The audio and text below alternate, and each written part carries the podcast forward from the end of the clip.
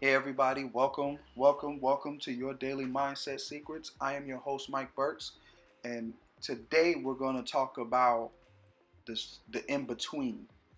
So, um, a lot of times as an entrepreneur, um, people asking about they want to do a business, they they see the good parts. They see them we're making money. They see the traveling.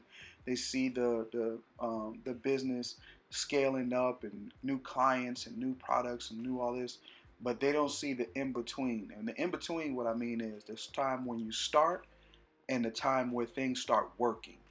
They don't know about the bills being past due and you can't pay them. They don't know about the the repossessions. They don't know about cars being taken, houses being taken. They don't know about the fights between um, household members, husband, wife, and uh, kids and their fathers, and all this other. They don't know about the ha- things that happen in between that can try your patience as an entrepreneur, as a business owner, that'll make you want to quit. And we're not talking about, we're not just talking about the in between, but how do you go through the in between?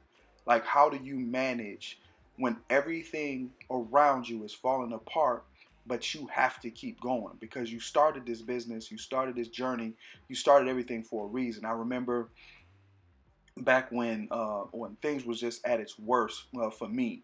Like uh, we had we had a car that would not work. Like I'm telling you, this thing it, it cost more money to fix it than it did to pay for it. Well, pay for it in full. We're talking about tires. We're talking about uh, axles being broken. We're talking about brakes. All type of things were happening to this vehicle and was costing more money than I had at the moment because I what I, the business was not producing enough money. We're talking about bills being passed due to the point where we really didn't know. Listen, be to be honest, being passed due to the point where we didn't have certain things that were on in the house. No, no lights sometimes, no internet sometimes, no no cable sometimes. Like it was rough but how do you get through those in between times is whether or not if you're going to be successful. So let me give you uh, at least one point to take home with you to let you know how do you get through the in between. How do you get through the in between is one sentence. And look, a lot of people hear it, but they don't they don't consume it. They don't internalize it. You can only control what you can control certain things are out of your control. The car acting up, that's a mechanical problem, especially if it uh, if it was old like mine.